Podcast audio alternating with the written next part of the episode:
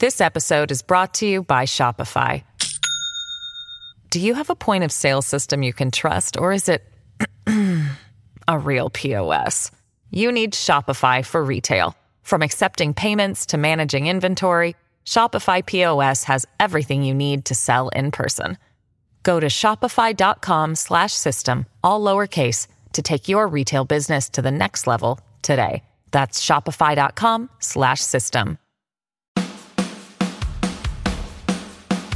News, weather, traffic, money, politics, big interviews, and bold opinions. It's what's happening right now. This is Mornings with Simi.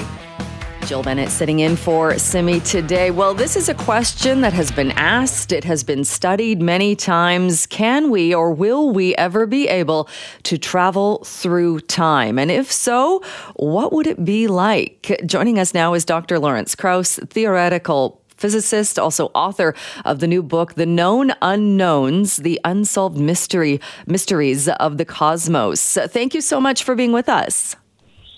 Thank you. It's nice to be with you, at least virtually. yes. So, is it something that's uh, that we will get an answer to? Do you think uh, that question? Will we? Can we travel through time? Well, I think we probably will get an answer. But one of the great things about it is, and this may sound depressing to you, but for, if you're a scientist, it's actually exciting. We don't know the answer, and that's uh, that that's what the book's all about. And you know, the my, the first three word, words of the book are that I don't know are the most important words of science because they're an invitation to discover. The main thing is that we, what is amazing and surprising to me when I first started to think about it is that time travel is at least not impossible. Many people um, have have thought it was impossible for good reasons because it produces paradoxes. In fact, uh, um, my late friend Stephen Hawking, when I wrote a book called The Physics of Star Trek, had said time travel was impossible because if it were possible, all we'd already be inundated by tourists from the future, for example.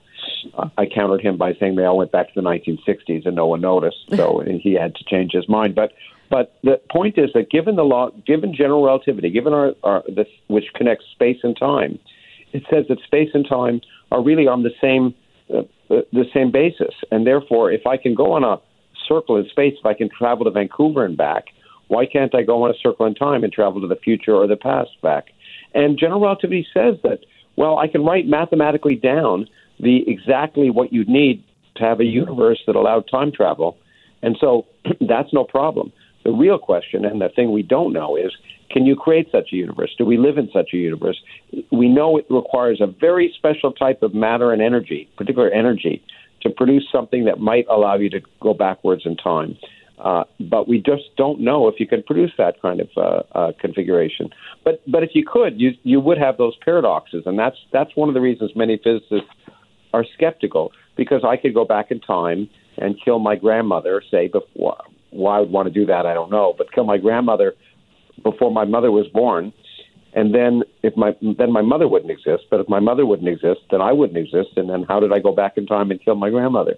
And you know, some people have suggested that the solution is that when you go back in time, you're sort of doomed to repeat exactly the same events. You can't change things. Right. Uh, there's lots of there's lots there's lots of sort of potential loopholes, but we just don't know. Now, there's another really interesting thing about time travel that I think this is the first time I've mentioned it in this particular book.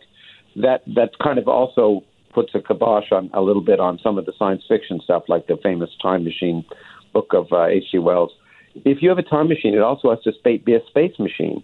Because what most of us don't realize, because we feel like we're standing still here on Earth, is that the Earth is going around the sun at 30 kilometers per second, pretty darn fast. If I went back in time an hour and, and came out in exactly the same place where I was when I when I when I started the, the time travel, the Earth would have an hour ago the Earth would have been in a very different place, and I'd end up in, in I'd come out in, in empty space, which would not be very very uh, conducive to being alive. and so, uh, and so you'd have to have a space and time machine. It's, it, but it, you know, the ideas are fascinating. The fact that the fact that we really don't know if you we, we actually know how we know the kind of configurations you'd have to create. Something called a wormhole, for example, would make a time machine, but we just don't know. A wormhole, by the way, if you saw the movie Contact, is the yes. is the short shortcut through space that Jodie Foster took. Well, it turns out you can prove that such a if such a thing existed, it would also be a time machine, and and uh, and we just we just don't know if you can create it. There are obstacles to creating it. it turns out a normal wormhole would have the mouth of the wormhole collapse to be a black hole at either end, so you could never get through if there was normal matter. But if you had this strange kind of energy called negative energy, you might be able to keep the mouth of the wormhole open. All of these are open questions, and they're the kind of things that that fascinate people like me. But and in fact, I you know used to get paid to, to think about these things. But I think they're fascinating for everyone. And and the really neat thing is questions like time travel, which are really at the forefront of science, are also the very same questions we all have ourselves. And the same is true for all the questions in, in the book. They're really fundamental. How did the universe begin? Are we alone in the universe? That sort of thing. You mentioned too, and I think so many people think of going back in time, if you could do that, and doing something that would alter the how life played out and how that would maybe cause chaos for everything. But you also mentioned going time travel to the future. How would that even be possible since it hasn't happened yet? Well, that's a really good question. and, in it could, if you think about uh, general relativity and you think about space and time being more or less the, part of the same thing, then some theories say that the future is already ma- mapped out in a sense that space, just like all of space exists, all of time exists, and and the future and the past are are we we, we exist at one moment in them, but the future is already there, and we don't know. And you know, but one thing I can prove to you is that there's no no one has traveled to the future already because um, and you sort of get an idea of it from the Back to the Future movies. But but if I could go into the future, um, just one day, I could become richer than Elon Musk. Right? I could I could know what the stock market's going to do tomorrow. Come back today and make the right investments. And and and and so the fact that there are so few multi billionaires in the world indicates that that no one's traveled to the future. Are we talking about parallel universes then, or is that something completely different? Well, that's a good point. Some people have suggested, although I don't see any way for this to be the case, but but they've suggested that you know maybe when you go back in time, uh, you you and you come back, you end up in a slightly different universe than you were in before. Uh, you, the laws of quantum mechanics are sometimes interpreted to be as if every time I make an observation, I pick one universe out of many. I don't happen to like that that picture. I think it, but but it is one way of thinking about quantum mechanics. And some people said maybe there's a loophole. Maybe you jump to another, as people would say, branch of the quantum wave function when you come back. So it's okay that you've changed the the future when you when you've gone to do the past. But as far as I know, there's no physical argument that suggests that should be possible. Now, there may be parallel universes. There may be other universes. In fact, if there are extra dimensions, there could be a whole other universe a millimeter away from you in an extra dimension that we wouldn't even know about. Um, and, and physicists have speculated about that. It's, again, one of the known unknowns. String theory, for example, suggests that there are many extra dimensions that we can't experience, usually because they're extremely, extremely small. But as actually one of my former students showed, that you could actually consider extremely large extra dimensions – but if, all the forces that we experience are only tied to our dimension, except for gravity, then those could exist and really be invisible to us. And so these are these are interesting speculations. What really ma- makes it more than metaphysics is that we we're trying to do experiments to figure out if these things are true. And so ultimately, it'll be nature that will decide what's true or isn't, and whether we like time travel or not, whether we find it confusing uh, or not, is not it, that's irrelevant. If if it's allowed, it's allowed, and we'll have to bend our minds around what's possible. Just like thinking about not just time travel, but the beginning of time itself. If time had a beginning, then there was no before. But if there's no before, then then we have to change our language because we tend to think of cause and effect, right? Something happened. If something happens, there was a cause of before. But if there's no before, there's no cause in that way. And and and that's those are difficult things and strange things. But and they make us uncomfortable. But that's okay. The universe doesn't exist to make us comfortable. It makes it. It exists to to to to open our minds. And and and every time we're uncomfortable, we're we're we're sort of entering new territory, and that's the that's the thrill of discovery. And for me, I find it addictive. Oh, definitely. Uh, and we only have a, a, couple of minutes left, but I'm curious. You mentioned Jodie Foster in the movie Contact, and if people have mm-hmm. seen it, you, you remember mm-hmm. the the physical of her going through that wormhole. Uh, who's going to be the guinea pig? Do we know what it would do to somebody to actually travel through time? Uh, well, if it was a wormhole, and if you had a big enough wormhole, then you'd survive. A small enough wormhole would, would have such strong gravitational forces in it, it would be very close to being a black hole, and you'd be stretched like spaghetti. So you really wouldn't want hmm. you wouldn't want to send anyone you cared about in there. But a big enough wormhole, in principle, in principle, could be survivable. So, but it it just depends upon the type of time machine, uh, if one exists, the type of energy and matter configuration that you put together, and um, and there are many, lots of papers have been written down, physics papers, suggesting mathematical types of of, of time machines and they differ. One, some involve cosmic strings, some involve wormholes. What's clear is it, you can't do it with just you know going into your basement or into your garage. You need something, a new type of energy and a, a new type of configuration of matter and energy. So it's not the kind of thing that that uh, we're going to be able to engineer. And we just and you know maybe in in, in particle accelerators we might be able to probe to see if we can create those weird configurations. It's not going to be uh, an everyday phenomenon. And I, I I'm I'm betting, frankly, that it's I'm betting it's not possible. But what's great about science is being wrong mm. and and being surprised. And so I'd love to be surprised. All right. Well, it is fascinating research. Uh, Dr. Krauss, thank you so much for joining the show and for talking more about this today. Oh, thank you. It's been a pleasure. You take. This episode is brought to you by Shopify. Do you have a point of sale system you can trust, or is it a real POS? You need Shopify for retail. From accepting payments to managing inventory, Shopify POS has everything you need to sell in person. Go to shopify.com/system all lowercase to take your retail business to the next level today. That's shopify.com/system. Many of us have those stubborn pounds that seem impossible to lose, no matter how good we eat or how hard we work out. My solution is PlushCare PlushCare is a leading telehealth provider with doctors who are there for you day and night to partner with you in your weight loss journey. They can prescribe FDA-approved weight loss medications like Wegovy and Zepbound for those who qualify. Plus, they accept most insurance plans. To get started, visit plushcare.com slash weight loss. That's plushcare.com slash weight loss. Care. This is Mornings with Simi. It is time for Friday's check in with Reggie Cecchini, Washington correspondent for Global News. Reggie, good morning to you. Good morning. Lots to talk about today. Let's start with Florida Governor Ron DeSantis and his entry into the presidential campaign.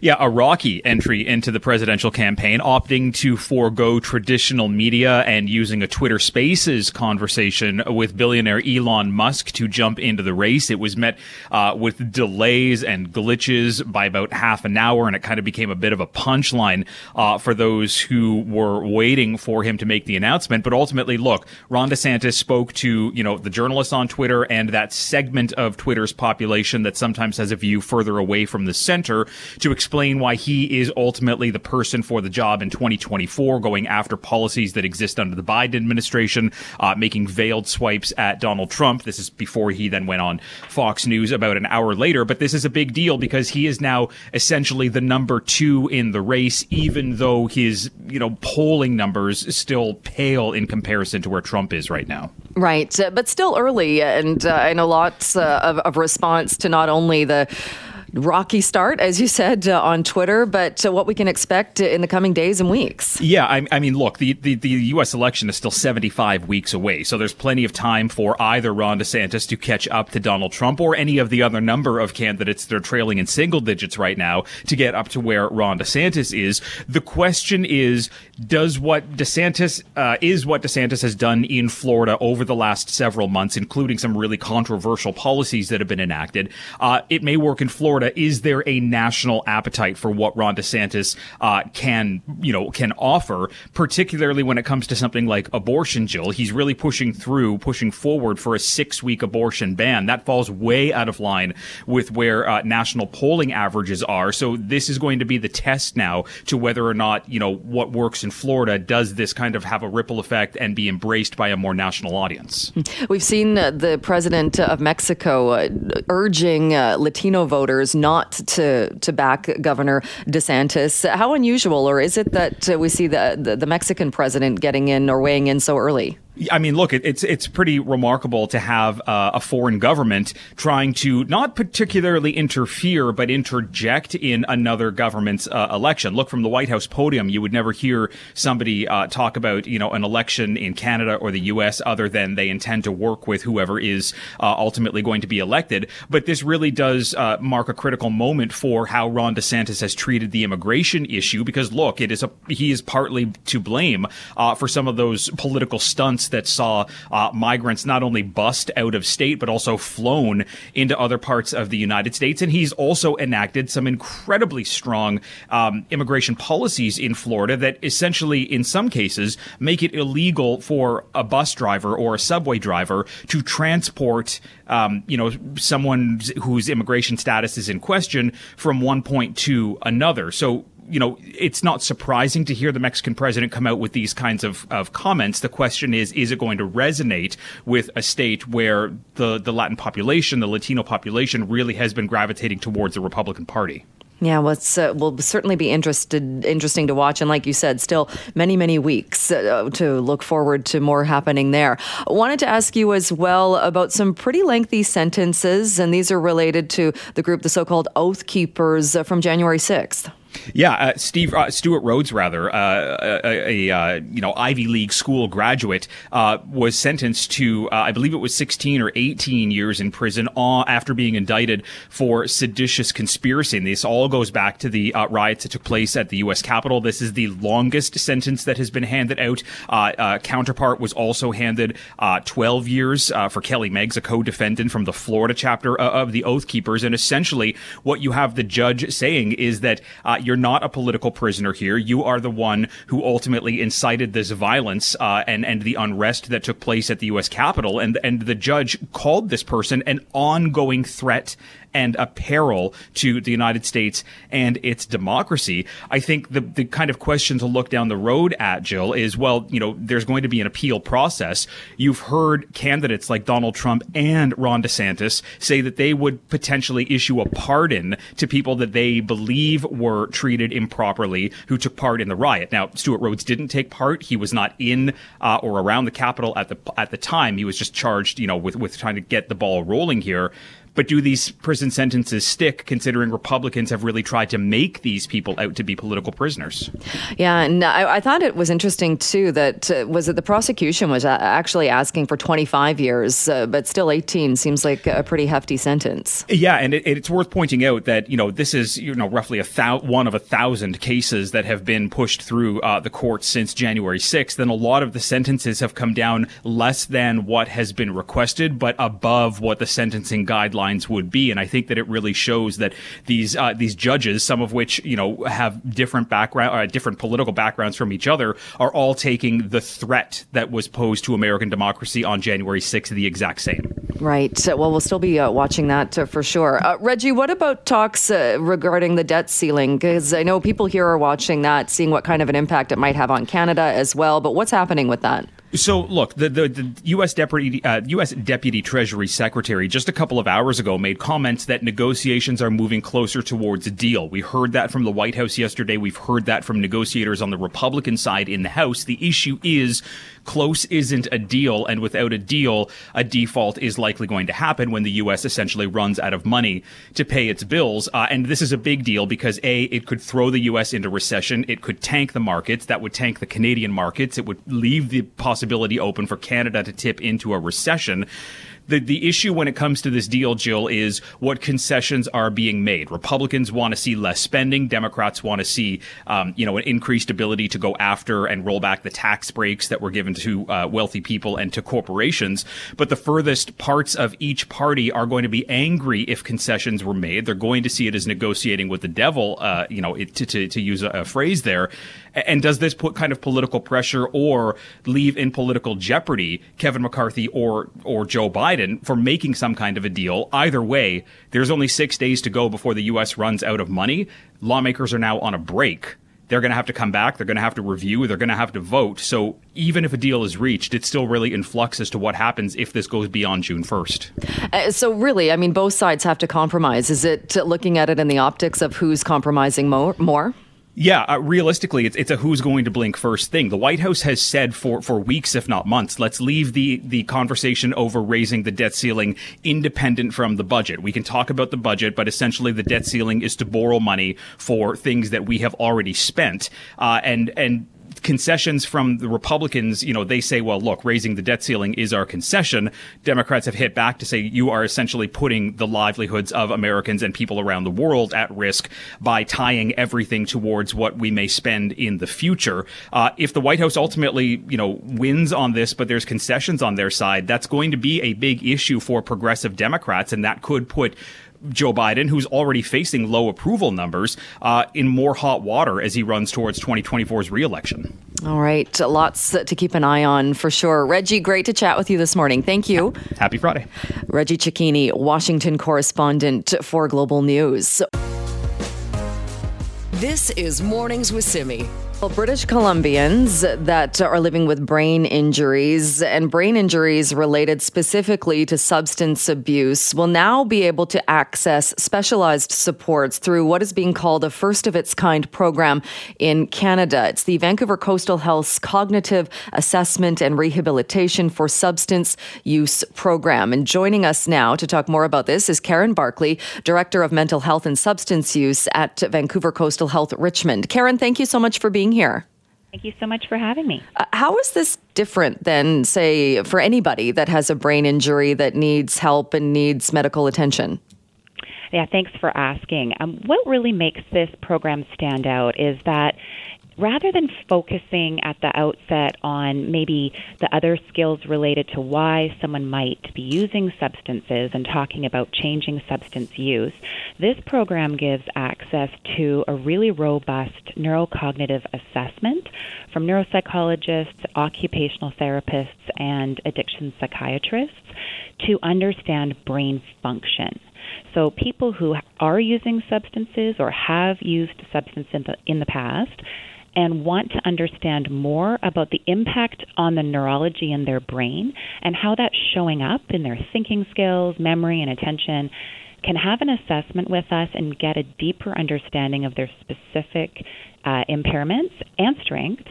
And then we work with people to apply those to practical aspects of their daily life so that they can actually engage better in some of our more traditional and still available counseling based substance use support services. Okay, so is it though? Is it targeted at people who have had a brain injury uh, related to substance abuse, related to overdose, or is it also or more about why somebody is using drugs or using illicit drugs? Really, the former, Jill. Yes, somebody who has mild cognitive impairment or suspected uh, brain injury. So we're really looking at the mild end of the spectrum of brain injury. So when you think about brain injury going all the way up to uh, a very severe brain injury, which would require, you know, around the clock healthcare support, uh, we're focusing on the end of the scale that we would refer to as mild cognitive impairment. And I want to, um, uh, you know, really uh, say that mild cognitive impairment is really not mild in the life of somebody who's experiencing it because of the impact on really important uh, skills like reasoning and attention. So, the way this might show up for someone is that they've got difficulty with planning or problem solving. Uh, maybe even difficulty with visual depth perception, struggling struggling to judge distances. It can be hard to go up and down stairs, and where we really notice this showing up is that people would drop out sometimes of our uh, traditional substance use programs. And there might be a risky assumption that that person might just not be interested or ready to participate.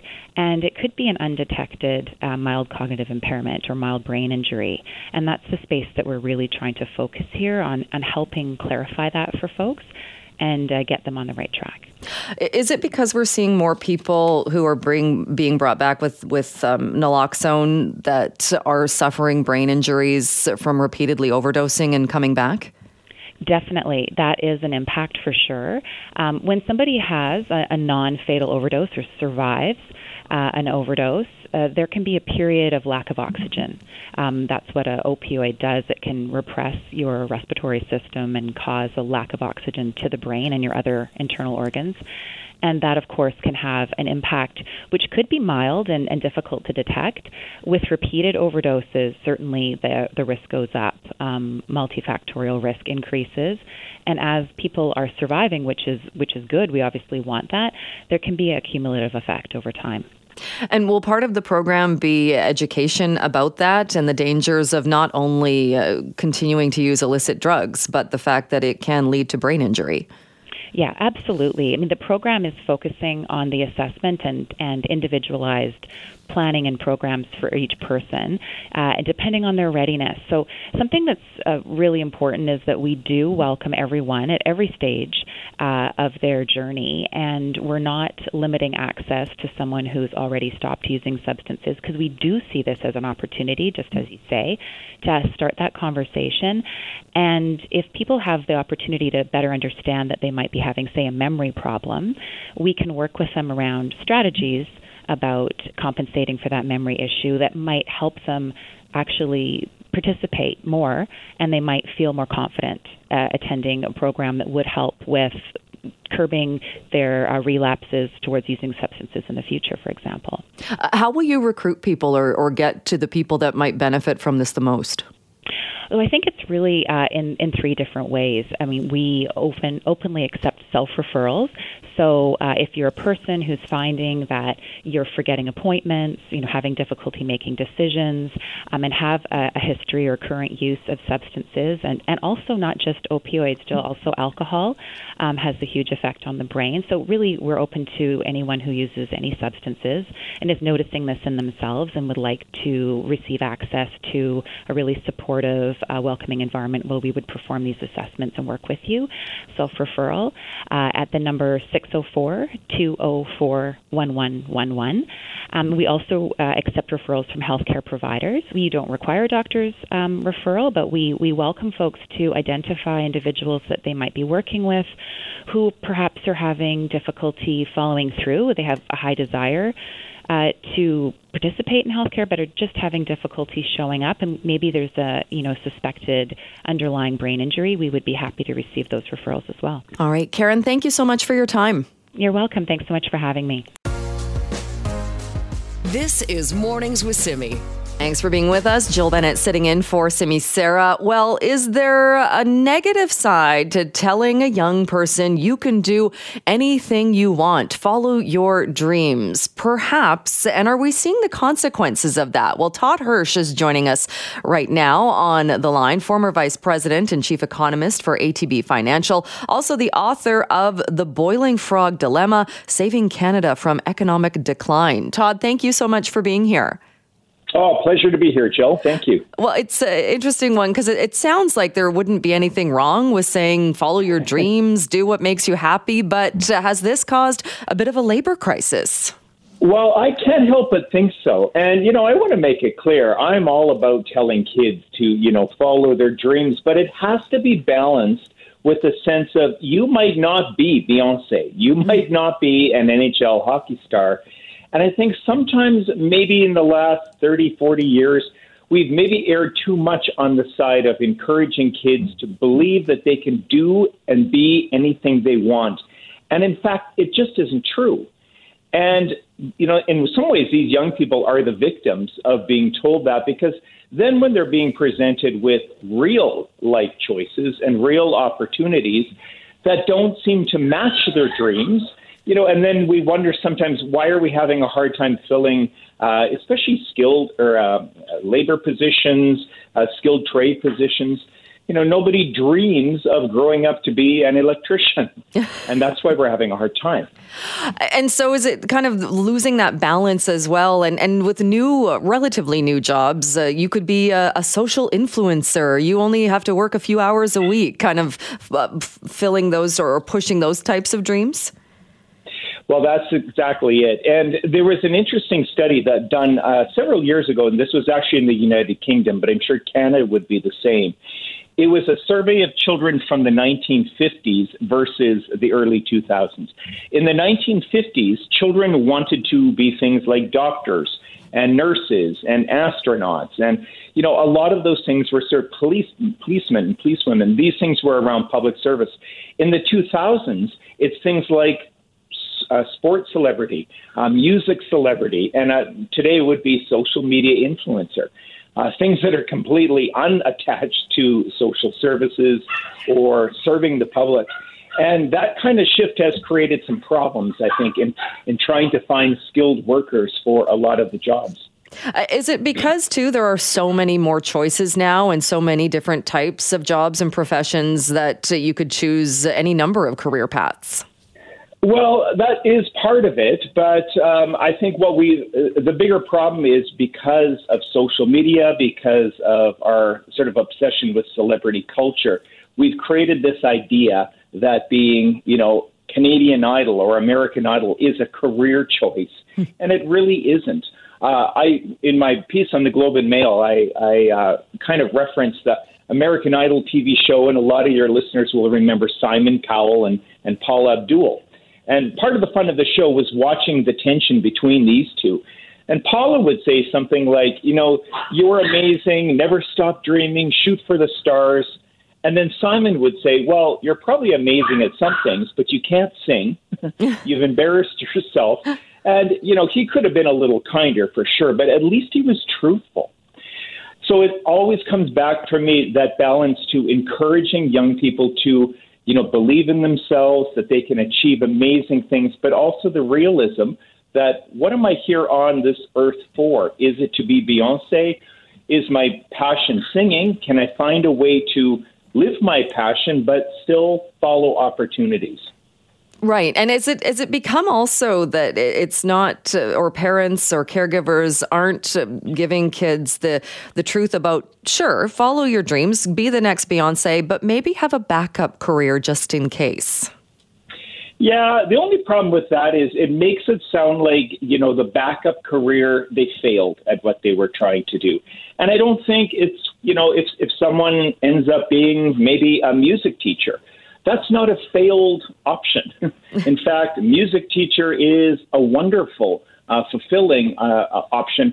And I just worry that, you know, this plan B idea, I get what you mean, but the plan B makes it sound like if you fail, this is what you fall back on because you're a failure. And I think that's the wrong way of approaching it. I don't think anyone who's a music teacher or an HVAC installer should think of themselves as a failure because these people are actually contributing to the world. They're actually contributing to other people's lives in a way that maybe Beyonce can't.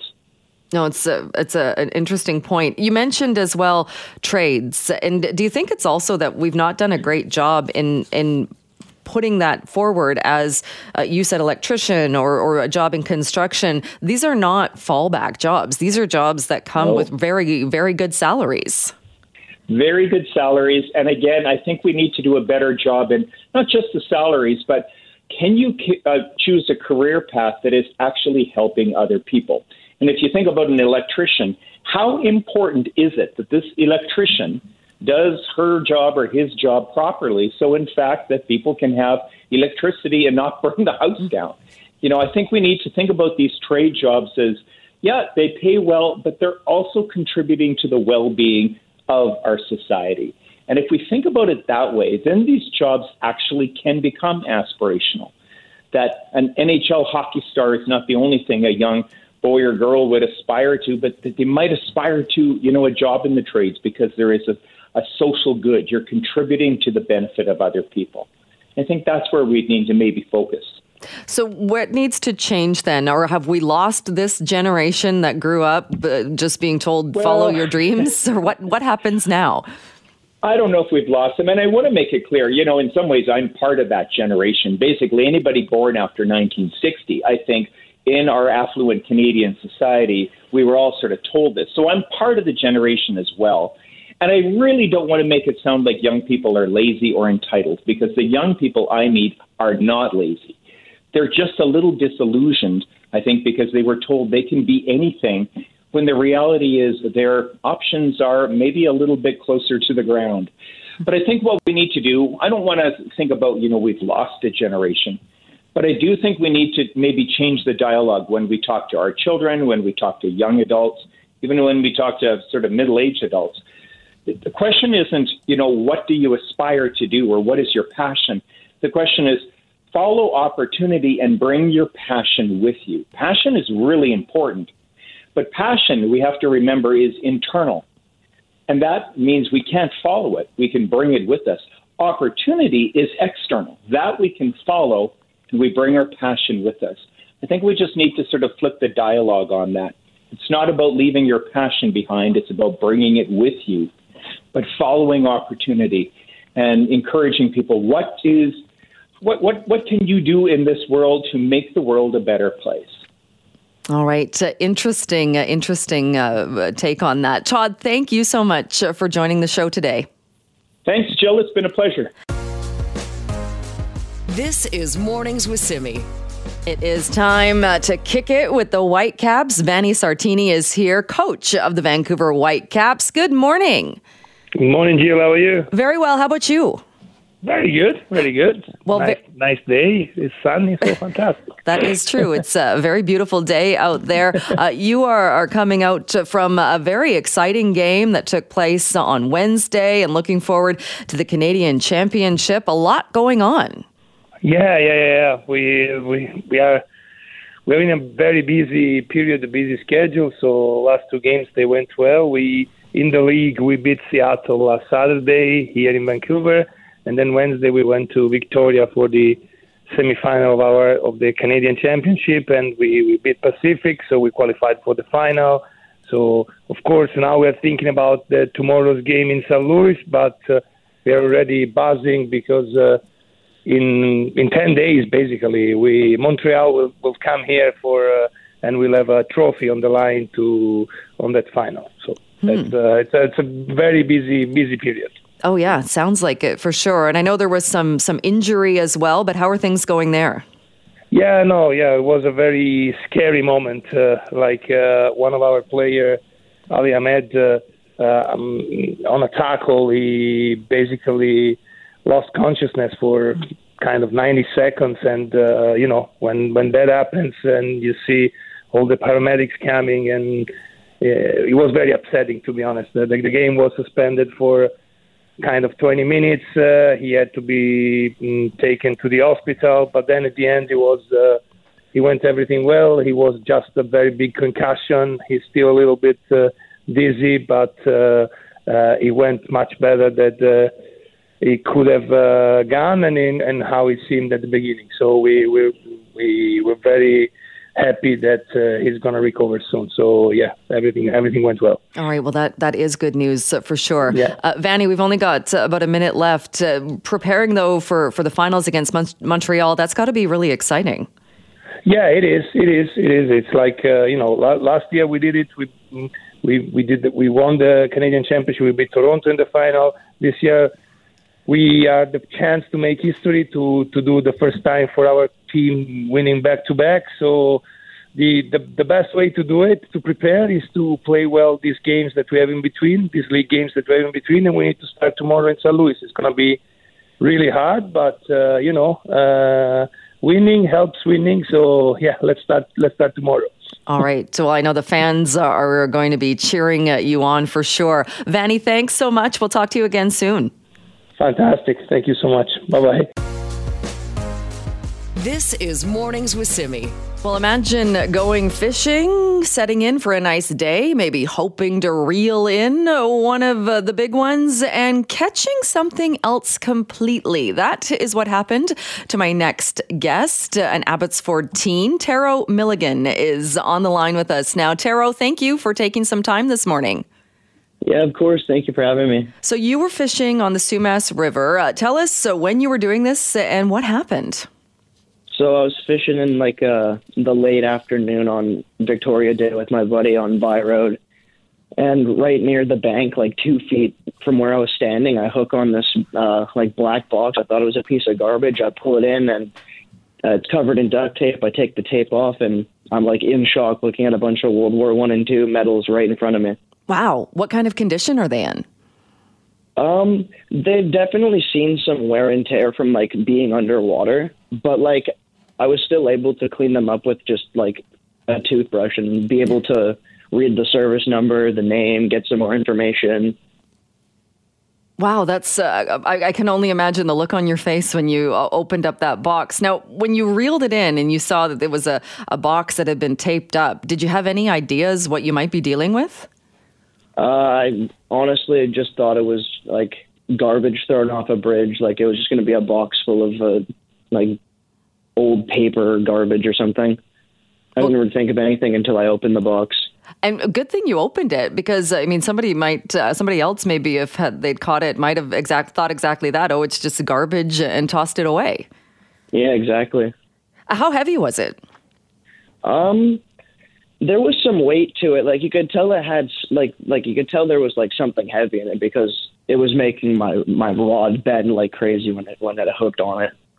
Interesting. So you you were able to kind of take a toothbrush and clean them up. What what kind of writing is on it?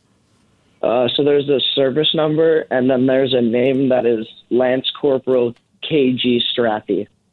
Hmm. And have you done any kind of web sleuthing or any uh, thing to try and figure out who these might belong to? Yeah, I've had a couple uh, emails from people helping me out, like through the article that are helping me out. I've had, uh, I've just got 68 pages worth of uh, service records back from the war. So dental records, his release date, and his full name. Oh wow! So so how uh, sorry? How did you get that, or how did you kind of follow that trail and and figure out more about who uh, these might belong to? Um, on on the first uh, news article, I left my email, and people have been emailing me, uh, and someone went out of their way to do some research for me to find those records. Interesting. And so, are you now searching to see if there are family members or there there are people that maybe would would like to have these back? Yeah, I've been trying to look through like Facebook and other social media outlets to see if I can find people with uh, the similar or same last name that might be related to the owner of the medals. And, and sorry, what was his name again? His name was Kenneth Gordon Strathy, Lance Corporal. All right, and and do, does it say like which battle, or does it give any other information as far as what what he did? Um, I'm I'm not certain. There's there's a couple medals in there that are like campaign medals, like the Africa and Italy Star, but I'm not very like well educated in in medals. But a lot of people I've had check them out have like told me some things about them. Right. So, and I would imagine too, I mean, these could potentially be priceless to a, a family member or if there are family members, but uh, any idea on what uh, these might actually be worth? Um, I honestly have like no idea considering that like they're silver, that they have like the sil- like a silver value. But I, I don't really know about like war memorabilia being sold. Like I don't know if it goes like goes for anything or not. I'm super interested in just finding the family. I didn't even like think of uh, value or anything. Right, and, and which I think they're pretty lucky that it was you that caught these or snagged the medals, and, maybe not somebody else who wouldn't care as much. Uh, why is it so yeah. important to, for you to, to find the family and to try and, and reconnect these or get these back to, to somebody that, that would have a connection to them? Uh, I was once in cadets, and I like I've always had like respect for for veterans and and Remembrance Day and anyone who does service. And I just feel that it's right that if you do the service, your family should have the the full right to own your property that shows you did service and proves you fought for the country. And uh, you mentioned too, so you were fishing on, on Vye Road when this happened. Can you describe the area a little bit? Not that, that we would probably ever know how these ended up, but where they were. But what kind of area, what was nearby where you were on Vye Road? Like all that was, there was a, like the Sumas Elementary School was just a couple seconds down the road. But the area I was fishing in was just like mud and bushes, like next to a farm. Hmm. And so, do you have any theory or idea how this box may have ended up there? Uh, my theory is, is that during the floods, uh, I think it got like sucked out of someone's like garage or basement and just brought into the whole river when like the water was high. Mm, that's you know what that's probably a pretty good theory on on how that Yeah. happened because what kind of shape was you mentioned the tape and that did it seem like it had been in the water for a long time? Yes and no. Like part of me was thinking it could have been down there for like 10, 20, 30 years, who knows, but part of me is also like well the like I could still peel the duct tape, like it still had like stickiness to it. It's not like there's medals in there that still have ribbons. I would have thought that like the water would have eaten all the ribbon away, but there's still ribbons. So I, I, I do feel it hasn't been down there for as long as others might think. And do you think that perhaps, I mean, if your theory, which is a good one, seems like that's probably how they uh, got there. If there's that box of medals, who knows what else is there? Have you gone back or you, do you have any uh, kind of uh, thoughts that you might go back and see what else you might be able to snag in that part of the river? Oh, absolutely. I, I haven't gone back yet, but I've really been wanting to go back and see if there's more things down there.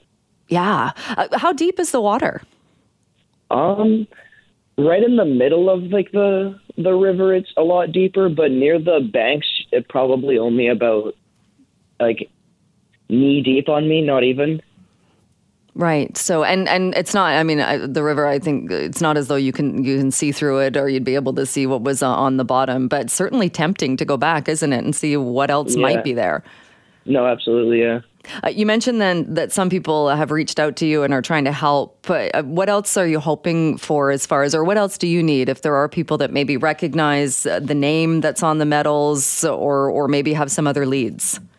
The only thing I really ask is that people like just share this article around and get it around as much as possible because it'd be really, really nice if I could get these medals back to the the family because I I will I don't care how long it really takes me. I'm not selling them. I'm not giving them away. I'm, I will wait until someone comes to claim these medals from me. And I think you mentioned this, Taro, but how many medals were in the box? Oh, I think there was about ten. Hmm. And it- about ten, yeah. About 10 medals. And again, I know you said the name, but you can't say it too many times. So it was Lance Corporal Kenneth. And sorry, what was the last name? His name was Lance Corporal Kenneth Gordon Strathy. Strathy. And how do you spell Strathy? Or do you know, do you remember? S T R A T H Y. All right. And do you want to give out your email? You don't have to. I can uh, do it if people want to email me and pass it along. Or do you want to give it out in case anyone is Yeah, I- listening and, and wants to contact you? I don't mind if anyone reaches my email. It's my first and last name at gmail.com, Taro Milligan at gmail.com. Well, what an amazing find. And uh, Taro, if you do get uh, any uh, concrete leads or you're able to reunite the medals or you find any other treasures in that river, uh, will you let us know? Yes, I will. Okay, perfect. Thank you so much for being here, for joining the show this morning. Yeah, thank you for having me. That is Taro Milligan, an Abbotsford teenager. And again, he found, he snagged uh, a box of war medals while fishing in uh, the Sumas River, fishing in the Vye Road area. And again, his email, Taro Milligan, that's T A R O. M I L L I G A N, I believe he said at gmail.com. And uh, he's uh, looking for anybody, yes, at gmail.com, looking for anybody that might have information on Lance Corporal Kenneth Gordon Strathy.